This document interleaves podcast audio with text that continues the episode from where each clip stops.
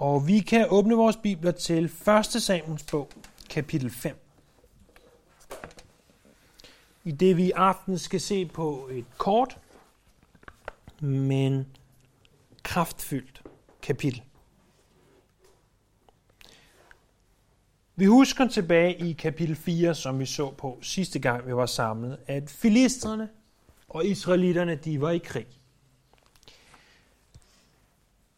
Israelitterne, de taber det første slag. Og, og de tænker rigtigt nok, det må være fordi, at Gud han mangler.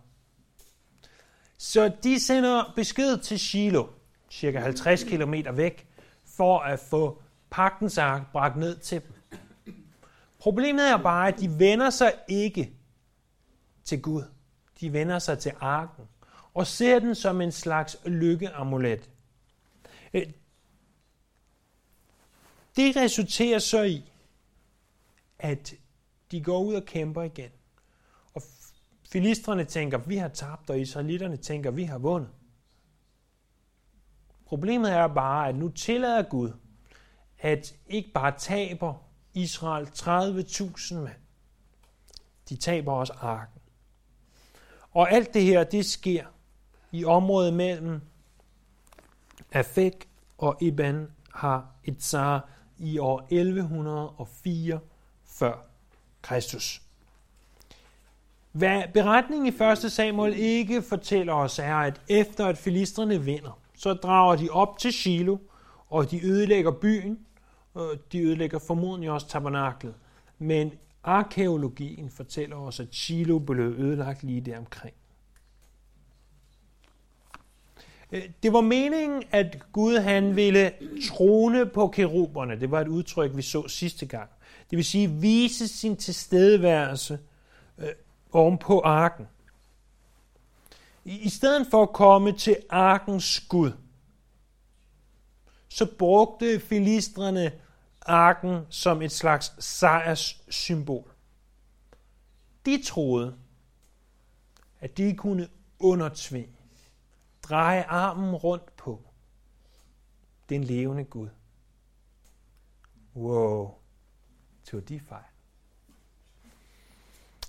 Lad os se, hvad der står op i de første fem vers. Da filistrene havde taget Guds ark og bragt den til, fra Eben har et zar til Ashdod, førte de den ind i Dagons tempel og stillede den ved siden af Dagon. Næste morgen opdagede Ashdoditterne, at Dagon var faldet næsegrus til jorden foran herrens ark. De to Dagon stillede ham tilbage på hans plads. Næste morgen så de, at Dagon igen var faldet næsegrus til jorden foran herrens ark. Dagons hoved og hænder var slået af mod tærskelen. Kun kroppen var tilbage af ham. Det er grunden til, at Dagons præster, og hvem der ellers går ind i Dagons tempel i Ashdod, den dag i dag undlader at træde på tærskelen. Øh, Filisterne flytter nu arken cirka 50 km sydpå til byen Ashdod.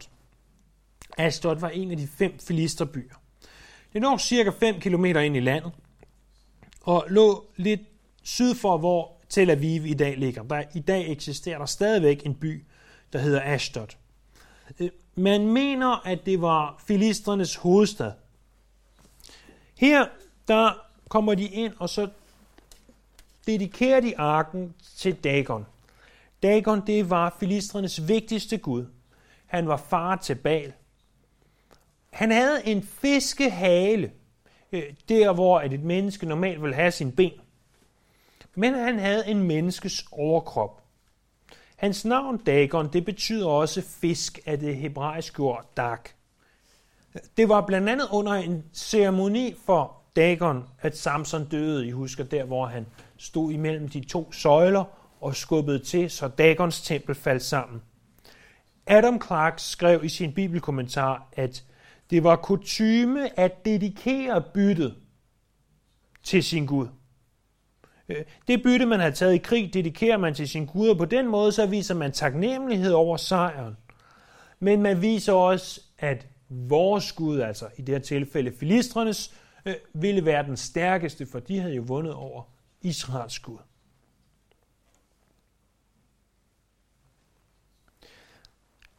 Deres Gud, han stod på en slags plads, ser vi. Det, det er altså en eller anden form for pedestal, en eller anden form for søjle. Et eller andet har han stået på. Og den første morgen, de kommer ind, så er han vælter. De må næsten have forklaret det ved at sige, det er ganske simpelt en tilfældighed, at han er væltet. Og Dagon ligger næsegrus til jorden foran Herrens ark. Kan du se ironien i det her? At de tænker, arken skal stå her, fordi Dagon han har sejret over arken, eller over arkens skud. Men næste morgen ligger han ned, nærmest som tilbad han ved arken.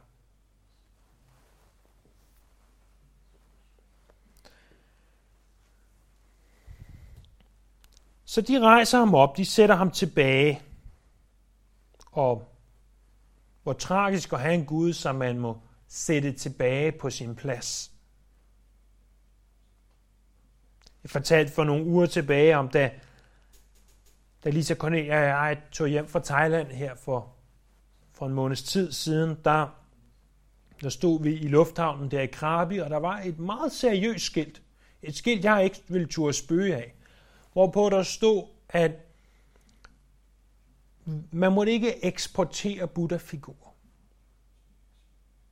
Med mindre, at det var hele Buddha-figurer, og man havde tænkt så at tilbede dem. Man må altså ikke bare tage en Buddha med hjem, fordi man synes, han så sjov ud, og, og som en souvenir. Til trods for, at de solgte dem i alle souvenirbutikkerne ude på de forskellige øer, men det måtte man altså ikke. Og, og der tænkte jeg, hvor må det være trist at have en Gud om, hvem vi skal skrive øh, hvem de skulle skrive. Man må ikke eksportere ham. Det var også det, Dagon var. Han var en gud, hvem de var nødt til at sætte på plads. Men ikke nok med det. De sætter ham på pladser.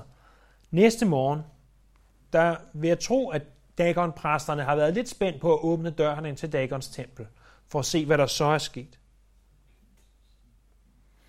Han er faldet igen. Men den her gang, der er det endnu værre. Der mangler hoved og hænder. I krig, der skar man hovedet af sine fjender for at vise, at de var døde. Og man skar hænderne af for at vise, at de ikke længere var i stand til at handle. Der står i vores oversættelser, at hoved og hænder var slået af. Vi forestiller os en statue, der vælter og knækker. Men faktisk ville det være bedre oversat, hvis vi oversatte det skåret af. Så at hoved og hænder er som skåret af, altså med et skarpt øh, skær, eller simpelthen skarp snit hedder det vel. Det var ikke fordi de rammer tærsklen, dørtærsklen, at det her sker.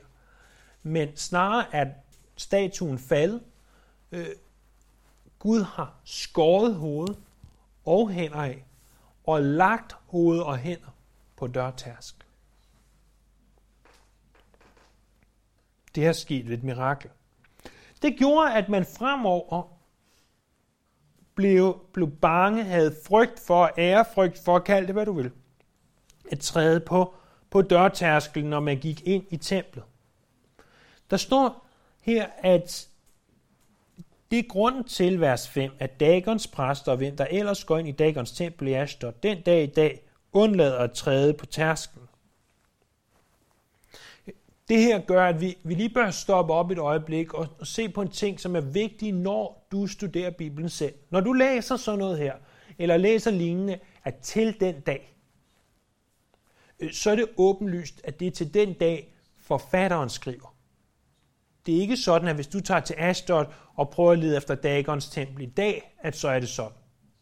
Det virker rimelig åbenlyst at sige det, når jeg siger det, øh, får for jeg er sikkert til at, og virke dummere, end jeg tror, I er, eller I tror, I selv er, eller nogen tror, I er. Men, men alligevel så synes jeg, det er vigtigt at understrege, at vi skal huske, at når Bibelen er skrevet, så er det skrevet ud fra forfatterens tidspunkt. Det tidspunkt, han skriver på. I i Sefanias kapitel 1, vers 9, der står, at Gud vil straffe alle, der springer over tærsklen. Det er tænkeligt, at israelitterne på et tidspunkt adopterer den her øh, hedenske skik og springer over tærskelen til Guds hus øh, på grund af det, som skete med filistrene. Det ved vi ikke, men det kunne være. Så ser vi videre i vers 6-9, at Herrens hånd lå tungt på Ashdod-ditterne, og han slog dem med rasel. Han ramte dem med byller, både i selve Ashdod og dens opland. Da mændene i Asdod så, hvad der skete, sagde de, Israels Guds ark kan ikke blive her hos os, for han har lagt sin hårde hånd på os og på vores Gud, Dagon. Derfor sendte de bud og samlede alle filisterfyrsterne og spurgte, hvad skal vi gøre med Israels Guds ark? De svarede, Israels Gud, så ark skal flyttes til Gat, så flyttede de den. Men da de havde flyttet den derhen, skabte Herrens hånd stor rasel i byen. Han ramte byens mænd fra den mindste til den største, så der brød bylder ud på dem.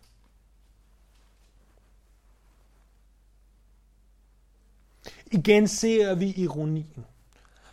Dagons hænder var skåret af, men Herrens hånd lå tungt på dem. Når vi skal forstå det her, at Herrens hånd lå tungt, så forestil dig en person, der sidder i en stol.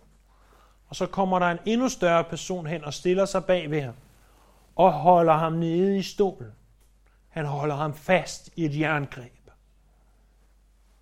Det er øvrigt et udtryk, der fremkommer eller synonymer har for otte gange i den her beretning om arken, der går fra kapitel 4 til kapitel 7.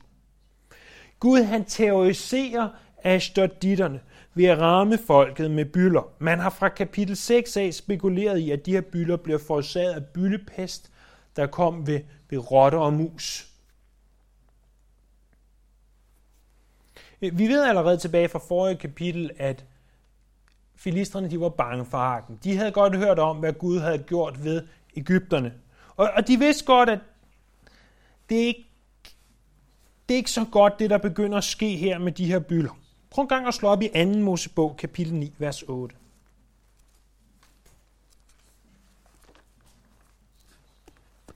2. Mosebog, kapitel 9, vers 8. Her er vi ved den 6. af de 10 plager. Og der står, at Herren sagde til Moses og Aaron, fyld jeres hænder med sod for en smelteovn, det skal Moses kaste op i luften for øjnene af farve, og så skal det blive til en støvsky over hele Ægypten. Den vil fremkalde udslæt, der bryder ud i bylder på mennesker og dyr overalt i Ægypten. De to så ovensoden og mødte op hos farver, og Moses kastede det op i luften, og mennesker og dyr fik udslæt, der brød ud i bylder. Mirakelmærerne kunne ikke møde op hos Moses på grund af udslættet, for mirakelmærerne fik udslæt, ligesom alle de andre Ægyptere. Men Herren gjorde farvehår, så han hørte dem ikke sådan som Herren havde sagt til Moses. Jeg kan ikke andet end forestille mig, at det er det, bylder begynder at brøde ud. Uanset om det er bylder fra mus og rotter, uanset om det er, som nogen har spekuleret i, hemorrider, har de gamle øh, jøder faktisk oversat det med, e-, eller hvilke form for bylder det måtte være. Tankerne må være lidt tilbage på Ægypten. De har allerede en gang talt om Ægypten. Jeg tænker, hvis Gud slår os med den her plage, hvad bliver det næste så? havl, eller kvægpest, eller mørke, eller måske dør vores første fødte. Måske er han også druknet i det røde hav. Vi ved det ikke. Så de laver en plan. De kalder filistrefyrsterne sammen. Det var sådan, at, at nede i det øh, sydvestlige område af Israel, der hvor at der hele tiden er, er krig nu. Der hvor Gazastriben i dag ligger. Og, og lidt udenom det område, der boede filistrene. De havde fem forskellige byer.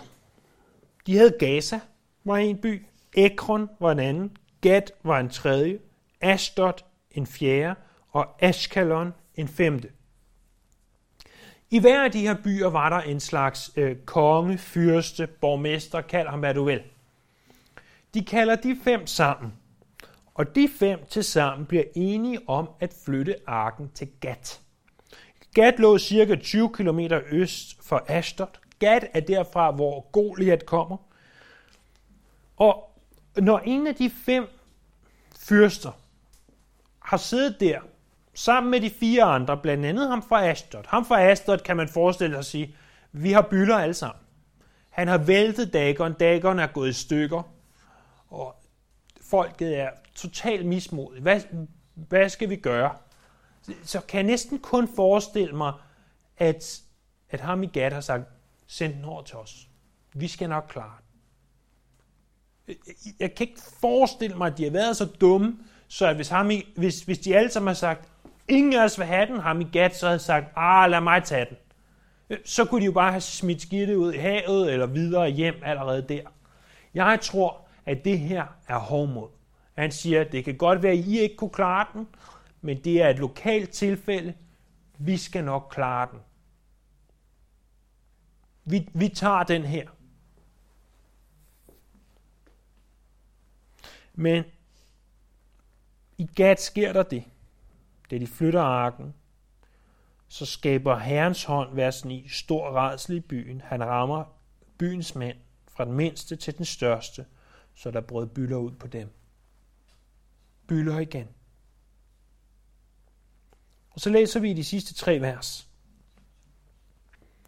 Så sendte de Guds ark til Ekron, og da den var kommet dertil, råbte ekronitterne, de har flyttet Israels Guds ark herhen for at slå os og hele folket ihjel. Så sendte de bud og samlede filisterfyrsterne og sagde, send Israels Guds ark hjem, så den ikke slår os og hele folket ihjel. Hele byen var dødsens angst, for Guds hånd lå meget tungt på den. De mænd, der ikke var døde og ramt af bylder, byens klageråb nåede op til himlen. Det, der ikke fungerede i Gat, det fungerede heller ikke i Ekron. Og selvom de havde sendt arken yderligere 10 km nordpå, til den tredje af de her fem filistre byer. Det var den by Ekron, der lå tættest på Israels grænse. I anden konge 1.2 ser vi, at det her, de tilbad Baal Zebub. Måske har de tænkt, gammelfar Dagon kan ikke klare den, men den unge Baal Zebub kan måske godt. Jeg husker, Dagon sagde, øh, blev det sagt om, at han var far til Baal Zebub. Selvom filisterfyrsten måske synes godt om at flytte arken dertil og sige, nu har vi den her øh, højt ærede, beskattede pris, øh, så synes byen ikke godt om det. De havde godt fattet, øh, hvad der skete, og de, og de råbte højt. Øh, vi ser også, at der er ligesom en, nogle trin i det her. I Ashton, der blev de ramt af byller. I Gat, der var det byens mænd fra den mindste til den største. Og i Ekron, der er rent faktisk mange, der dør, og dem, der ikke dør, de bliver ramt af byller.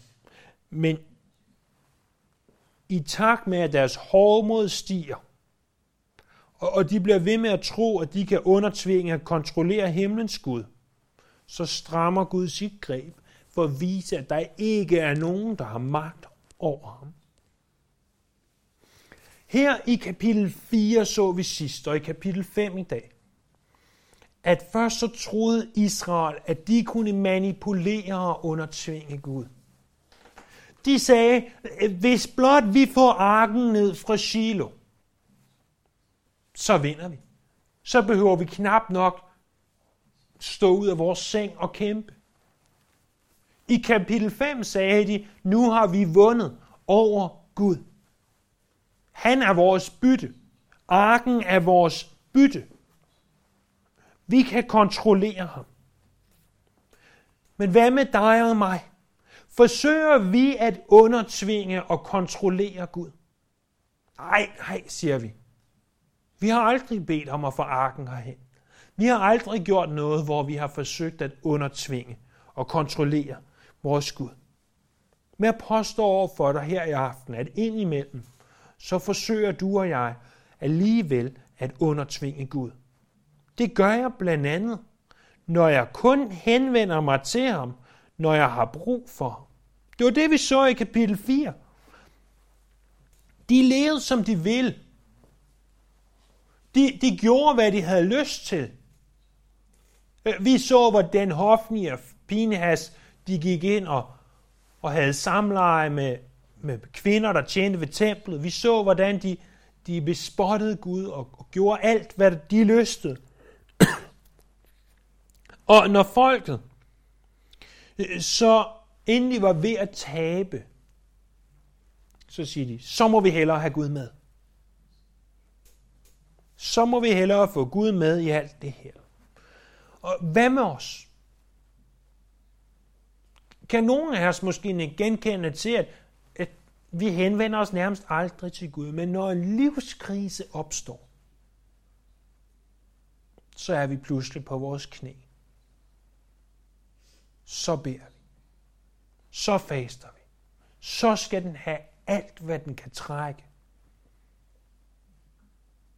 Hvis du aldrig hørt fra mig, sådan rent privat andet, når jeg stod og talte her og blabrede op, øh, men sådan, hvis jeg aldrig skrev en sms til dig, aldrig ringede til dig, og så er jeg pludselig kom hen sådan en, en onsdag aften. Ej, hvordan går det, og har du det godt, og længe siden, og ej, hvor jeg savner dig, ej, hvor ser du godt ud, og at du ikke blev klippet og har fået nyt tøj, og du har vist der også husket at børste tænder i dag. Kan du i øvrigt komme og hjælpe mig med at grave hele min have op på lørdag? Er der nogen af jer, der ikke vil kunne gennemskue den? At, at jeg prøver at smige dig, fordi jeg har behov for din hjælp. Hvis du kan gennemskue det, tror du så ikke Gud, han kan gennemskue det? At hvis du kun kommer til ham, når du har brug for ham, så er det at forsøge på at kontrollere og manipulere din Gud. En anden måde, hvorpå vi kan gøre det, det er ved at bede, komme mit rige, i stedet for komme dit rige. Hvis mit bønsliv, det handler om, hvad jeg kan få, hvad jeg ønsker, hvad jeg synes, der er behageligt, og at jeg brokker mig, når tingene ikke går på min måde, så tror jeg, det er et forsøg på at undertrykke Gud. Jesus lærer os, at vi skal bede komme dit rige, altså komme Guds rige, øh, uanset hvad det måtte bringe med sig. At, at vi beder for, at, at Gud sender de Øh, begivenheder, personer osv., der fremmer Guds rige på jord ind i vores liv, og at vi accepterer de ting. Men hvis vi beder, som Jakob udtrykker det, kun for at øsle det bort, så tror jeg, det er et forsøg på at undertrykke vores Gud. At få ham til at makke ret. Og, og, og sige, nu skal det gå, som, som jeg ønsker. Kender historien om den lille dreng op under jul, der sagde, åh Gud, jeg ønsker mig en grøn cykel. Og han bad inderligt, og han bad inderligt. Og til jul fik han ikke nogen grøn cykel. Og så næste jul, så bad han igen. Åh Gud, den her grønne cykel, jeg vil så gerne have den her grønne cykel. Der kom ingen grøn cykel. Så det tredje år, så fandt han en bedre plan. Som den gode lille katolske dreng han var, havde de selvfølgelig en Jomfru Maria-statue. Den tog han, lagde den ned i en æske, lagde låget på, og så sagde han, Gud, hvis du nogensinde vil se din mor igen, så skal jeg have en grøn cykel. Det, det, det er lidt det, vi nogle gange forsøger. At, at vi siger, Gud, hvis jeg skal i kirke igen, hvis jeg skal gøre noget for dit rige, så vil jeg sådan og sådan. Men det er ikke op til os. Vi kan ikke undertvinge og undertrykke og manipulere med Gud. Gud er Gud. En tredje måde, som jeg tror på, at vi kan forsøge at undertvinge Gud. Sige, nu har vi vundet over dig. Det er, når vi giver ham den plads, han fortjener. Arken var en, kun en, en trækasse beklædt med guld. Der var øh, nogle øh, øh stænger, øh, lægter, øh, kald det hvad du vil, øh, de kunne bære den med. Men den ark, den kasse, repræsenterede Gud på jorden. Det var der Gud sagde, her er jeg vise mig. I det de placerer den her ark ved siden af Dagon, så siger de, øh, Jave, den levende Gud, er Dagon underlegen. Det er jo selvfølgelig, hvad vi overordnet betegner som afgudstyrkelse. At sige, Gud er nogen eller noget underlegen. Hvis jeg ikke giver Jesus den plads i mit liv, som han fortjener. Hvis jeg blot stiller ham hen ved siden af noget andet. I skyggen af noget andet. I skyggen af Dagon. Så forsøger jeg at undertrykke ham, når han ikke får førstepladsen, som han fortjener. Når jeg sætter alt andet før ham, det kunne være øh, også gode ting, såsom øh, familie, arbejde, træning og hobbies og alt muligt andet. Og sætter ham i skyggen af de ting eller de personer, så har han ikke længere førstepladsen. Og så forsøger jeg at undertvinge og undertrykke ham. Men Gud vil ikke lade sig undertrykke. Gud vil ikke lade sig undertvinge. Gud vil ikke lade sig vinde over. Han vil ikke bosses rundt. Han vil ikke bare høre fra dig, når du har brug for ham. Når det behager mig. Grunden til, at vi kalder ham Gud, er fordi han er den vigtigste. Han er det vigtigste. Han er suveræn over mennesker, han er suveræn over dyr, over naturen, og det er ham, der bestemmer, og han gør, som det passer ham. Når det passer ham. Ikke når det er bekvemt for mig. Jeg kan ikke undertvinge Gud. Jeg kan ikke besejre den almægtige. Men jeg kan underkaste mig og sige, din vilje ske, ikke min. Jeg kan ydmyge mig og sige, du ved bedst, himmelske far. Og jeg kan stole på, at han, som betegnes som kærlighed, han som er kærlighed, han vil mig alt det bedste når han mener, det er bedst. Lad os bede sammen. Herre, tak for den her påmindelse om, at vi kan ikke undertvinge dig. Vi kan ikke bestemme over dig. Men du kan og vil bestemme over os. Og her, nogle af os er et sted i vores liv, hvor vi vi prøver at modsætte os det her, må vi så vende os til dig. Ikke til, ikke til arken, men til den Gud, som er Gud også over arken.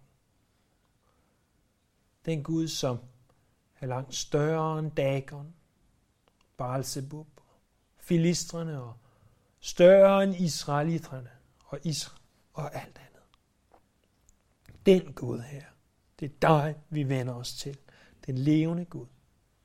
Den første og den sidste, alfa og omega. Ham som var, som er, som kom. Vi tilbeder dig. Vi lover dit navn. Amen. Amen.